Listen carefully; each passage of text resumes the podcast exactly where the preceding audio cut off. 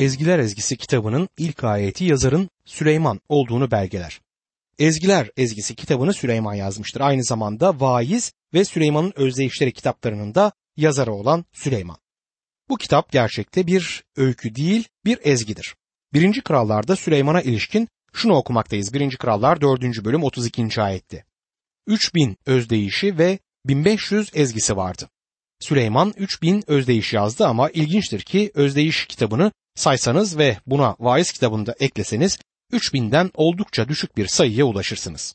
Bu Süleyman'ın yazdıklarının çok azının bugün elimizde olduğunu gösterir. Sahip olduklarımıza ilişkin iki şey söyleyebiliriz. İlki yazılabileceklerin en iyisi elimizdedir ki bunlara gerçekten sahip olunmalıdır. İkincisi Tanrı'nın kutsal ruhunun almamızı istedikleri bugün elimizdedir. 3000 özdeyişi ve 1005 ezgisi vardı. Düşünün bir kez binden fazla ilahi. Bu onu bir ilahi yazarı kılmaktadır. Süleyman günümüzde Türkiye'de yaşasaydı İstanbul'daki Unkapanı plakçılar çarşısında sağlam bir yeri olurdu eminim. İlginç olan başka bir nokta ise kutsal kitabın ilahileri 1005'ti diyerek ayrıntılı bilgi vermesidir. Yuvarlak bir rakam kutsal kitap bize bildirmez burada. Muhtemelen bize kalan o 5 tanesidir. Süleyman'ın ezgilerinin çoğu elbette elimizde yok. Genelde söylenen onun bir ezgisinin elimizde olduğudur ama Süleyman'ın Ezgiler Ezgisi kitabı aynı zamanda İlahiler kitabı olarak da adlandırılmaktadır. Bu kitapta kaç ezgi olduğuna dair değişik fikirler ortaya atılmasına karşın bu isimle anlatılmak istenen birçok küçük ezgiyi içerdiğidir. Eski kutsal kitap çevirileri kitabı beşe ayırmıştır ve ben de bu görüşe katılırım. 13 ezgiyi bölen bir çeviri daha vardır ama ben 5 ezgi olarak konuyu ele almak isterim. Anahtar sözcükler sevgilim Süleyman'a, sevgi ise kıza verilen isimdir. Buradaki anahtar ayet ezgiler 6. bölüm 3. ayetti. Ben sevgilime aitim, sevgilim de bana, gezinip duruyor zambaklar arasında diyor. Aynı zamanda ezgiler 8. bölüm 7. ayette anahtar ayettir. Sevgiyi engin sular söndüremez, ırmaklar süpürüp götüremez. İnsan varını yoğunu sevgi uğruna verse bile yine de hor görülür ayetidir. Ezgiler ezgisi benzetme ya da kıyaslama yoluyla ifade edilen bir şiir kitabıdır. Sorun kitabın Tanrı esini olmasında değil yorumundadır. Bazıları bu kitabın kutsal kitaba dahil olmaması gerektiği görüşündedir ama yine de kutsal kitabın içerisindedir. Ezgiler ezgisi çok ihmal edilmiş bir kitap olarak adlandırılabilir. Kutsal kitabı okuyanlar bu kitapla bu bölümle karşı karşıya geldiklerinde şaşırırlar. Bedensel inanlı yanlış anlamak, yanlış yorumlamak eğilimindedir. Gerçekten bu kitap onu anlamayan birçok insanın yanlış kullanımına maruz bırakılmıştır. Elçi Paulus'un bazı mektuplarına şaşıran Petrus 2. Petrus 3. bölüm 16. ayette şunları yazdı. Paulus bütün mektuplarında bu konulardan böyle söz eder. Mektuplarında güç anlaşılan bazı yerler var ki bilgisiz ve kararsız kişiler öbür kutsal yazıları olduğu gibi bunları da çarpıtarak kendi yıkımlarını hazırlıyorlar. Sanırım ezgiler ezgisinin gerçeği de budur. Bazı tarihi yazılar Yahudilerin gençlerine 30 yaşına gelene dek bu kitabı okumalarına izin vermediklerini bildirir. Bunun nedeni içindeki müstehcenlik ve açıklık, sefaat ve kabalık, duygusallık ve cinselliktir. Öte yandan fiziksel insanın evlilikteki sevgisinin mükemmel bir örneğini de bu bölümde görmekteyiz. Yanlış yolda yürüyen iki grup insana yanıt vardır. Evliliğin yanlış olduğunu savunan Aztekler, dergahlardaki dervişler ve manastıra kapananlar, inzivaya çekinenler ve zevklerini tatmin etmenin ilk öncelik olduğu görüşünde olan hazcılar diyorum ben bunlara hedonizm olarak adlandırılabilir. Bu kişilere bu kitapta yanıt vardır. Bu kitap bunların her ikisinin de yanlış olduğunu ortaya koyuyor. Evlilikteki sevgiyi harika bir şey, parlak bir deneyim olarak yükseltir. Bazen genç vaizler vaaz verirken yaşlanana kadar ezgiler ezgisini kullanmazlar. Yaşlı biri 60 yaşına varmadan bu kitaptan vaaz vermemeyi bana öğütledi. Ben ne yaptım biliyor musunuz? İlk fırsatta bu kitabı vaaz ettim. Genç vaizin yapması gereken de budur. Sanıyorum şimdi ilk gençlik yıllarımı geçtim ve biraz liyakat kazandım. En azından yaşıma göre onu vaaz edebilecek duruma geldim. Bu kitap bana yıllar öncesinden çok daha şeyi bugün söyler. Bu kitapta özenli, rengarenk, göze çarpan, güçlü ifadeler Rab İsa Mesih'e olan bağlılığın harika, parlak bir resmini çizer. Onu size daha yakından gösterebilecek başka bir kitap ya da Süleyman'dan daha kişisel tanıyabilecek birini tanımıyorum. Eğer Süleyman'ın Ezgiler Ezgisi kitabını zamanın diğer oryantal şiirleriyle karşılaştırırsanız örneğin Fars şiir edebiyatıyla Süleyman'ın Ezgiler Ezgisini yumuşak ve sınırlandırılmış bulacaksınız. Faz şiirlerini okumak diğer yandan size günümüzde yazılan bazı modern kirli şeyleri de anımsatabilirdi. Aksini söylemek gerekirse Yahudiler Ezgiler Ezgisi kitabına yazıların Kutsallar Kutsalı adını verirler. Bu durumda bu kutsal kitaba bakmaya herkese izin yoktu. Burada en yüce olanın gizli yerindeyiz. Bu kitaba ilişkin tartışmayı tereddüt etme nedenlerimden biri de budur. İnanlı olmayanlarca ve bedensel inanlarca yanlış kullanılabilecek bir yapıya sahiptir bu kitap.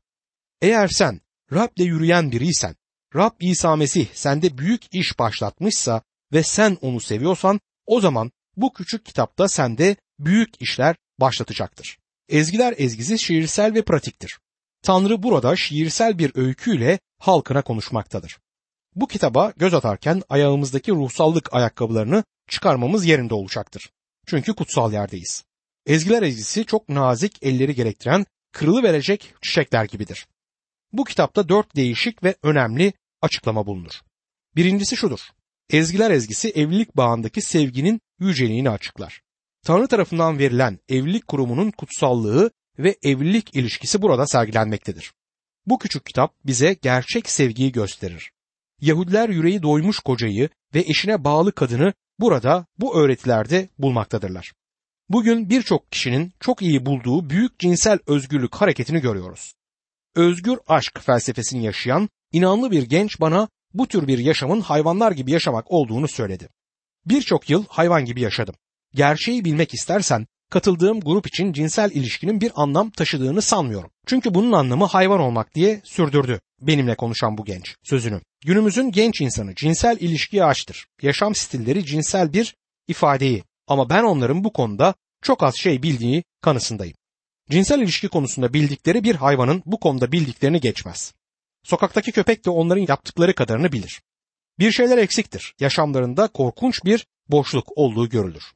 Bu nesil cinsel ilişki konusunda büyük deneyim yaşamış olabilir ama sevgi konusunda bildiği azdır. Sevginin yeşil cam ya da Hollywoodcasını bilirler ve bu konuda her şeyi bildiklerini sanırlar. Oğluyla cinsel ilişki konusunda konuşmak isteyen bir babaya ilişkin şu öykü anlatılır. Baba dereden tepeden anlatır ve sonunda dilinin altındaki baklayı çıkarır. Oğlum yaşamın önemli bazı konularına ilişkin seninle konuşmak istiyorum der. Oğul elbette baba der. Sor neyi öğrenmek istiyorsan. Oğul cinsel ilişkinin ne demek olduğunu biliyordu. Böylece babasının bildiklerinden çok bildiğini de düşünüyordu. Ezgiler Ezgisi kitabında portre edilen yüce evlilik sevgisiyle günümüzdeki insanın hayalini süsleyen pazara çıkarılmış ucuz seks ilişkisi arasında büyük bir farklılık görülmektedir. İkinci nokta ise şudur. Bu küçük kitap Tanrı'nın İsrail'e olan sevgisini açıklar. Bu yalnızca bu kitapta bulunan yeni bir öğreti değildir. Peygamberler İsrail'i Yahve'nin eşi olarak betimlemektedirler. Hoşea bu konu üzerinde durmuştur. Hoşea peygambere göre İsrail'de evlilik dışı cinsel ilişki evlilik sevgisinde açılan en büyük gedik ve dünyadaki en büyük günahtı. Din adamları ve öğretmenleri her zaman bu iki yorumu bu kitaba dair vermişlerdir ve bu kilise tarafından kabul edilmiştir. Kilisece verilen iki ayrı yorum daha bulunur. Şimdi üçüncü noktada ezgiler ezgisi Mesih'in ve kilisenin resmini çizer. Kilise Mesih'in gelinidir. Bu İncil'de Efesler 5. bölüm ve Vahiy 21. bölümlerde verilen benzetmedir. Tanrı bu kitapta kendi büyük sevgisini durgun akıllarımıza, ölü yüreklerimize, bozuk sevgimize ve sağlıksız istemlerimize taşımak için insansal sevgiyi kullanır. Onun bize olan sevgisinin nedenli yüce olduğunu kavramamız için insan sevgisinin en güzelini bu kitapta kullanır. Bu kitap seni İsa Mesih'le belki daha önce hiç bilmediğin muhteşem ve harika bir ilişkiye götürebilir. Sevgili dostum bugün bizim en büyük ihtiyacımız Tanrı sözünü bilmek ve İsa Mesih ile kişisel bir ilişkiye girmektir. Korkarım içinde yaşadığımız şu çağda çok azımız bu deneyimi yaşıyor. Dördüncü bakış açısında bu kitap Mesih'in paylaştık yaptığı inanlıyı tanımlar. Kişiye olan Mesih'in sevgisini ve Mesih'le ruhun, canın paylaştığını resmeder. Birçok kutsal yaşam bunu yaşam yılları içerisinde deneyimlemiştir. Elçi Paulus beni seven ve benim için canını veren Tanrı oğlu der Galatyalılar 2. bölüm 20. ayetti. Samuel adında bir inanlı tüm geceyi dua ederek geçirebilirdi. Karısı gece uyanınca onu yanında bulamayınca kalkıp arardı. Hatta soğuk gecelerde bile onu dizleri üzerinde dua ederken bulurdu. Paltosunu alır üzerine atardı Rab İsa Mesih'le derin kişisel ilişkisi olan birçok kutsal yaşamlı sayabiliriz. Bu bazılarının ikinci deneyim diye tanımlamaya çabaladıkları şey değildir. Bu deneyimden daha öteye gider. Bu Rab İsa Mesih'le kişisel ilişkidir. Onun ne kadar harika, ne kadar yüce olduğunu görmektir. Onu sevdik. Çünkü ilk olarak o bizi sevdi diye bize gerçekten bildirilen yere gelmemiz gerekir. Bu kitabın kapağını açmak tıpkı Meryem'in içinde değerli sümbül yağı bulunan kaymak taşı kabı açması gibi olacaktır ve inanıyorum ki kabı kırıp açmak bizlerin yaşamlarını o güzel kokuyla dolduracak ve bizden başkalarına da akacaktır. Günümüz insanları aldatılmış durumdadır. İman hayatı yaşamanın bir oyuncağın parçasını bir araya getirmeyi gösteren planı izlemek gibi olduğunu düşünüyorlar. Oyuncak bir traktörün ya da bir evin A parçasını D parçasını alın, şekilde görüldüğü gibi C parçasıyla birleştirin der bu tür bir plan. Gerçekten bu planlar bazen göründüğünden daha karmaşıktır. Bunu biliyorum. Çünkü bir keresinde yeğenime böyle bir oyuncak aldım. Parçaları bir araya getirmek, üniversiteyi bitirmek kadar zor gelmişti bana. Bazıları Hristiyan yaşamının böyle olduğunu düşünür. Biraz insan psikolojisi, azıcık sağduyu, kendini iyi satabilme yeteneği ve her şeyin üzerine ekebileceğiniz pudra şekeri gibi kutsal kitaptan birkaç ayeti bir araya getirebilirseniz bunun başarılı Hristiyan yaşamının formülü olduğunu söylerler. İhtiyacımız olan İsa Mesih ile kişisel bir ilişkimizin olmasıdır.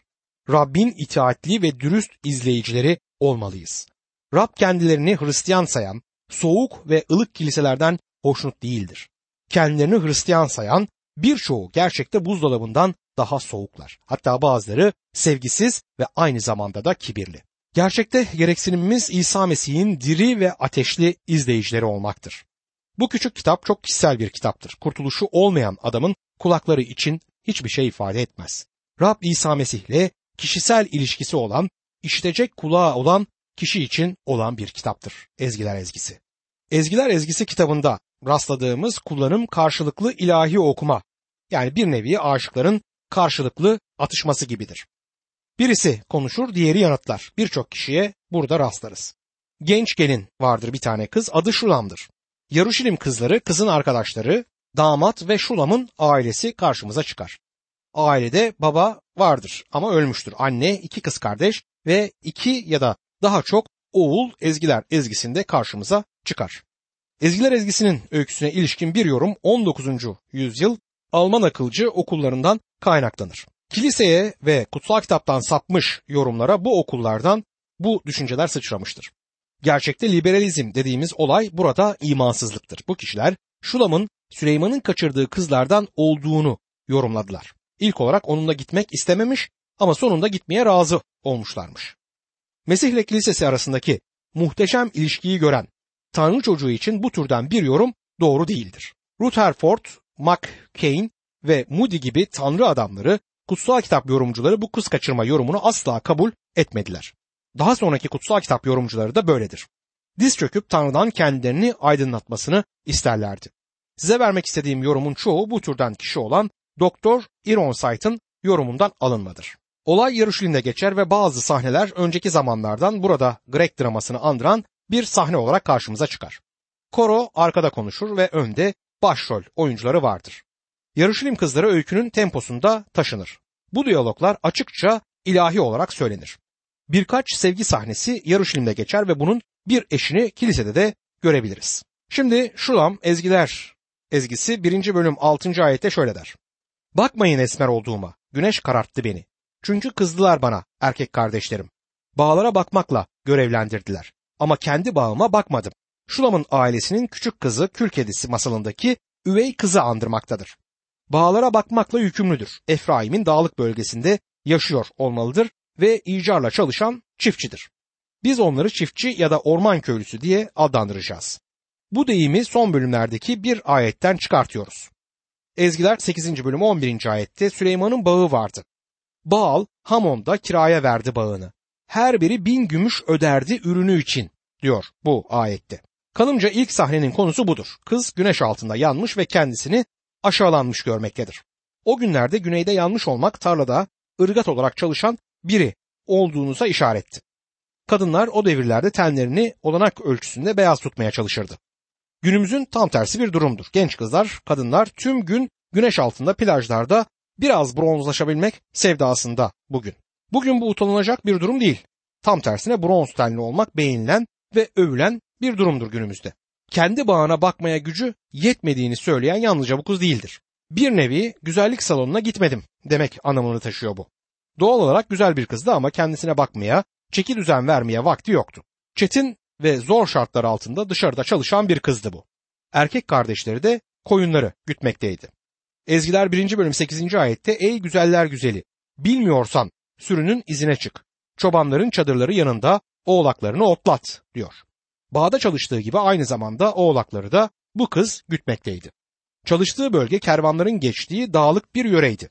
İç Anadolu bölgesinin dağlık taşlık yörelerini aklınıza getirin. Bugün oralarda turist arabaları geziyor ama ben bu dağlık yörede iki kez bulundum. Tarlalarda çalışan kızları, kadınları gördüm.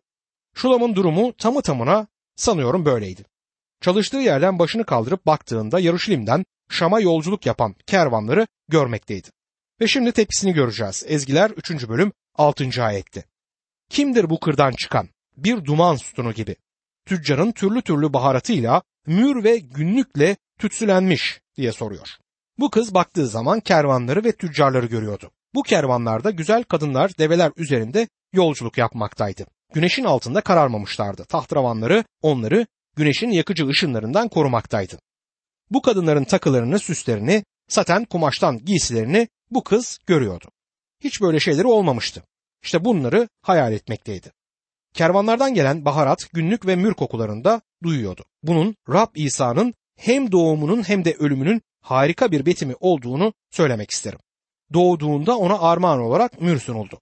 Öldüğünde bedeni üzerine yine mür döktüler. Gerçekler Mesih'in kişiliğini bize çizen şahane ruhsal resimleri burada bize iletecektir. Kız günün birinde oğlaklarını otlatırken yakışıklı bir çoban ortaya çıkar. Kıza aşık olur. Burada hemen size şunu bildirmek isterim ki Mesih ile kilisenin resmi budur. Bu çobanın kıza söylediklerine bakın. Ezgiler 2. bölüm 2. ayet. Dikenlerin arasında bir zambağa benzer. Kızların arasında aşkım. Yine devam eder. Ezgiler 4. bölüm 1. ayette Ah ne güzelsin. Aşkım. Ah ne güzel. Peçenin ardındaki gözlerin güvercinler gibi. Siyah saçların Gilat Dağı'nın yamaçlarından inen keçi sürüsü sanki diyor. Bu şiirsel bir dildir. Bu Mesih'in kilisesine olan sevgisinin bir resmidir. Mesih kiliseyi sevdi ve onun için kendisini verdi. Sonunda kız Ezgiler 2. bölüm 3. ayette yüreğini çobana verir ve orman ağaçları arasında bir elma ağacına benzer. Delikanlıların arasında sevgilim. Onun gölgesinde oturmaktan zevk alırım. Tadı damağımda kalır meyvesinin diyor. Sevgi sözünün gelini ve sevgilim sözünün damadı bildirdiğini aklımızda tutmamız gerekir. Rab İsa Mesih bizi davet eder. Matta 11. bölüm 28. ayet. Ey bütün yorgunlar ve yükü ağır olanlar, bana gelin ben size rahat veririm der İsa Mesih. Mesih'te dinlenmek nedir biliyor musunuz? O senin için bir gerçek mi? Onda dinleniyor musun? Bir din, bir kurum hakkında konuşmuyorum burada. Mesih ile olan sevgi ilişkisi, kişisel ilişki için konuşuyorum. Kız yüreğini ona verince birbirlerini delice sevdiler. Yaşadıkları evlilik sevgisinden başka sevgi olamaz. Ezgiler 2. bölüm 16. ayette sevgilim benimdir, ben de onun. Zambaklar arasında gezinir, durur diyor. Harika kişisel bir ilişki burada resmedilir. Ülkede seyahat ederken kızı yemeğe götürür. Kızın onun hakkında bildiği tek şey çoban olduğudur ama görünen odur ki bu kişi çok ünlü, tanınmış birisidir.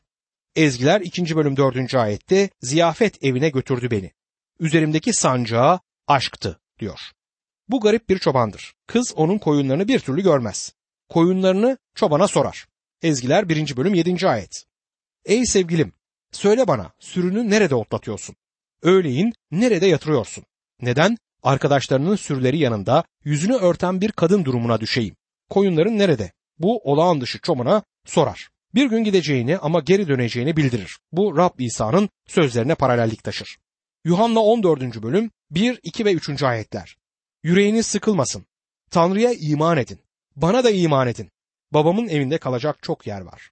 Öyle olmasa size söylerdim. Çünkü size yer hazırlamaya gidiyorum.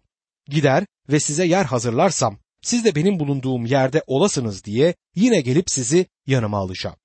Günler geçti, kız bekledi. Sonunda ailesi ve kızın arkadaşları onunla alay etmeye başladılar. Sen onun için basit bir köylü kızsın dediler. Bu tamı tamına Elçi Petrus'un söylediği günümüzün durumudur. 2. Petrus 3. bölüm 3 ve 4. ayetler. Öncelikle şunu bilmelisiniz. Dünyanın son günlerinde kendi tutkularının ardından giden alaycı kişiler türeyecek. Bunlar Rabbin gelişiyle ilgili vaat ne oldu? Atalarımızın ölümünden beri her şey yaratılışın başlangıcında olduğu gibi duruyor diyerek alay edecekler Ona güvendi, onu sevdi ve onu hayal etti. Ezgiler 3. bölüm 1. ayet. Gece boyunca yatağımda sevgilimi aradım. Aradım ama bulamadım diyor. İzin verirseniz size kişisel bir soru yöneltmek isterim. Gerçekten Mesih'i arıyor, onu özlüyor musunuz? Bu gece yorgun yatağınıza uzanmışken güzel bir koku duyar ve bir gece yorgun olarak yatağına uzanmışken güzel bir koku duyar. O günlerde sevgilinin kapı tokmağına mür veya hoş bir koku sürmesi adetti. Kokuyu duyunca koridordan kapıya yönelir. Ezgiler 5. bölüm 5. ayet. Kalktım sevgilime kapıyı açayım diye. Mür elimden damladı. Parmaklarımdan attı, sürgü tokmakları üzerine diyor. Onun geldiğini biliyordu. Onu unutmadığını gerçekten biliyordu. Bugün Mesih'in kokusu senin yaşamında duyuluyor mu? Sevgili arkadaşım sakın dinsel hikayelerle kendini kandırma. Ayaklarını sağlam kayanın üzerine bas. Mesih'in senin için anlamı şimdi nedir? Mesih'in hoş kokusu bugün yaşamında var mı? Artık sevgilisinin yakında olduğunu biliyor. Rab İsa ben dünyanın sonuna dek sizlerle beraberim dedi. Elçi Paulus cezaevindeyken Mesih'in yanında olduğunu söyler. Rab İsa vaat etti. Seni asla terk etmem, seni asla bırakmam.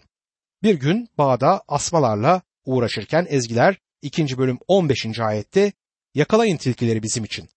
Bağları bozan küçük tilkileri. Çünkü bağlarımız yeşerdi dedi.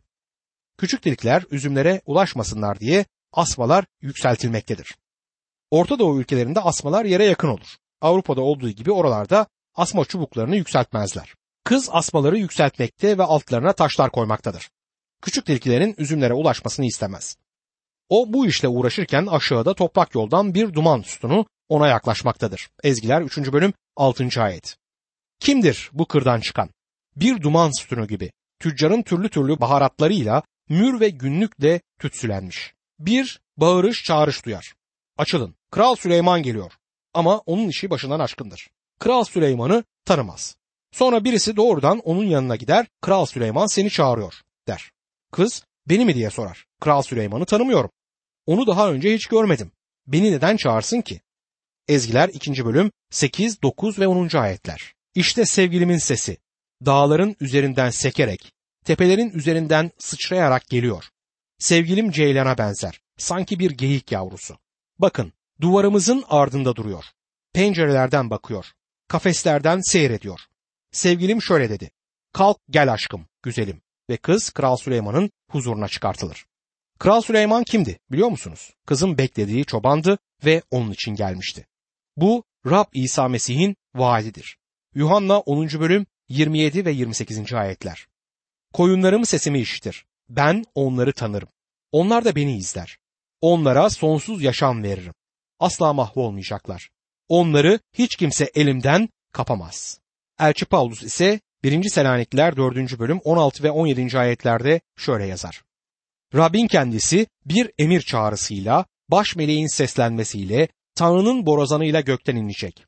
Önce Mesih'e ait ölüler dirilecek. Sonra biz yaşamakta olanlar, hayatta olanlar, onlarla birlikte Rabbi havada karşılamak üzere bulutlar içinde alınıp götürüleceğiz. Böylece sonsuza dek Rab'le birlikte olacağız. Rab İsa bizim için tekrar geleceğine söz verdi. Ezgiler 2. bölüm 11, 12 ve 13. ayetlerde bak kış geçti. Yağmurların ardı kesildi. Çiçekler açtı. Şarkı mevsimi geldi. Kumrular ötüşmeye başladı beldemizde. İncir ağacı ilk meyvesini verdi. Yeşeren asmalar mis gibi kokular saçmakta. Kalk gel aşkım, güzelim diyor. Böyle günlerden birinde bizi o bu dünyadan çağıracak. Şunu sormama izin verin. Peki senin durumun ve dünya ile olan bağlantın nasıl? Eğer o şu an bizi bu dünyadan almaya gelse yüreğin kırılır mı? Bu dünyada dünya nimetlerine doymuş, ayaklarını sağlam yere basan birçok kişi var ki Rab bunlar için gelse göğe götürülürken ağlarlardı. Çünkü bu dünya yaşamında çok şeyleri var. Kıza şöyle diyor Ezgiler 2. bölüm 14. ayet. Kaya kovuklarında, uçurum kenarlarında gizlenen güvercinim. Boyunu posunu göster bana. Sesini duyur. Çünkü sesin tatlı, boyun posun güzeldir. Bu Rabbin bizi koyduğu yerdir. Fırtınalar geçene dek kaya kovuklarında duracağız. Bu muhteşemdir. Ezgiler 2. bölüm 4. ayet. Ziyafet evine götürdü beni. Üzerimdeki sancağı aşktı diyor. Kurtuluş sevgi olayıdır. Biz onu sevdik çünkü ilk olarak o bizi sevdi. Bu küçük kitabın bildirdiği öykü budur.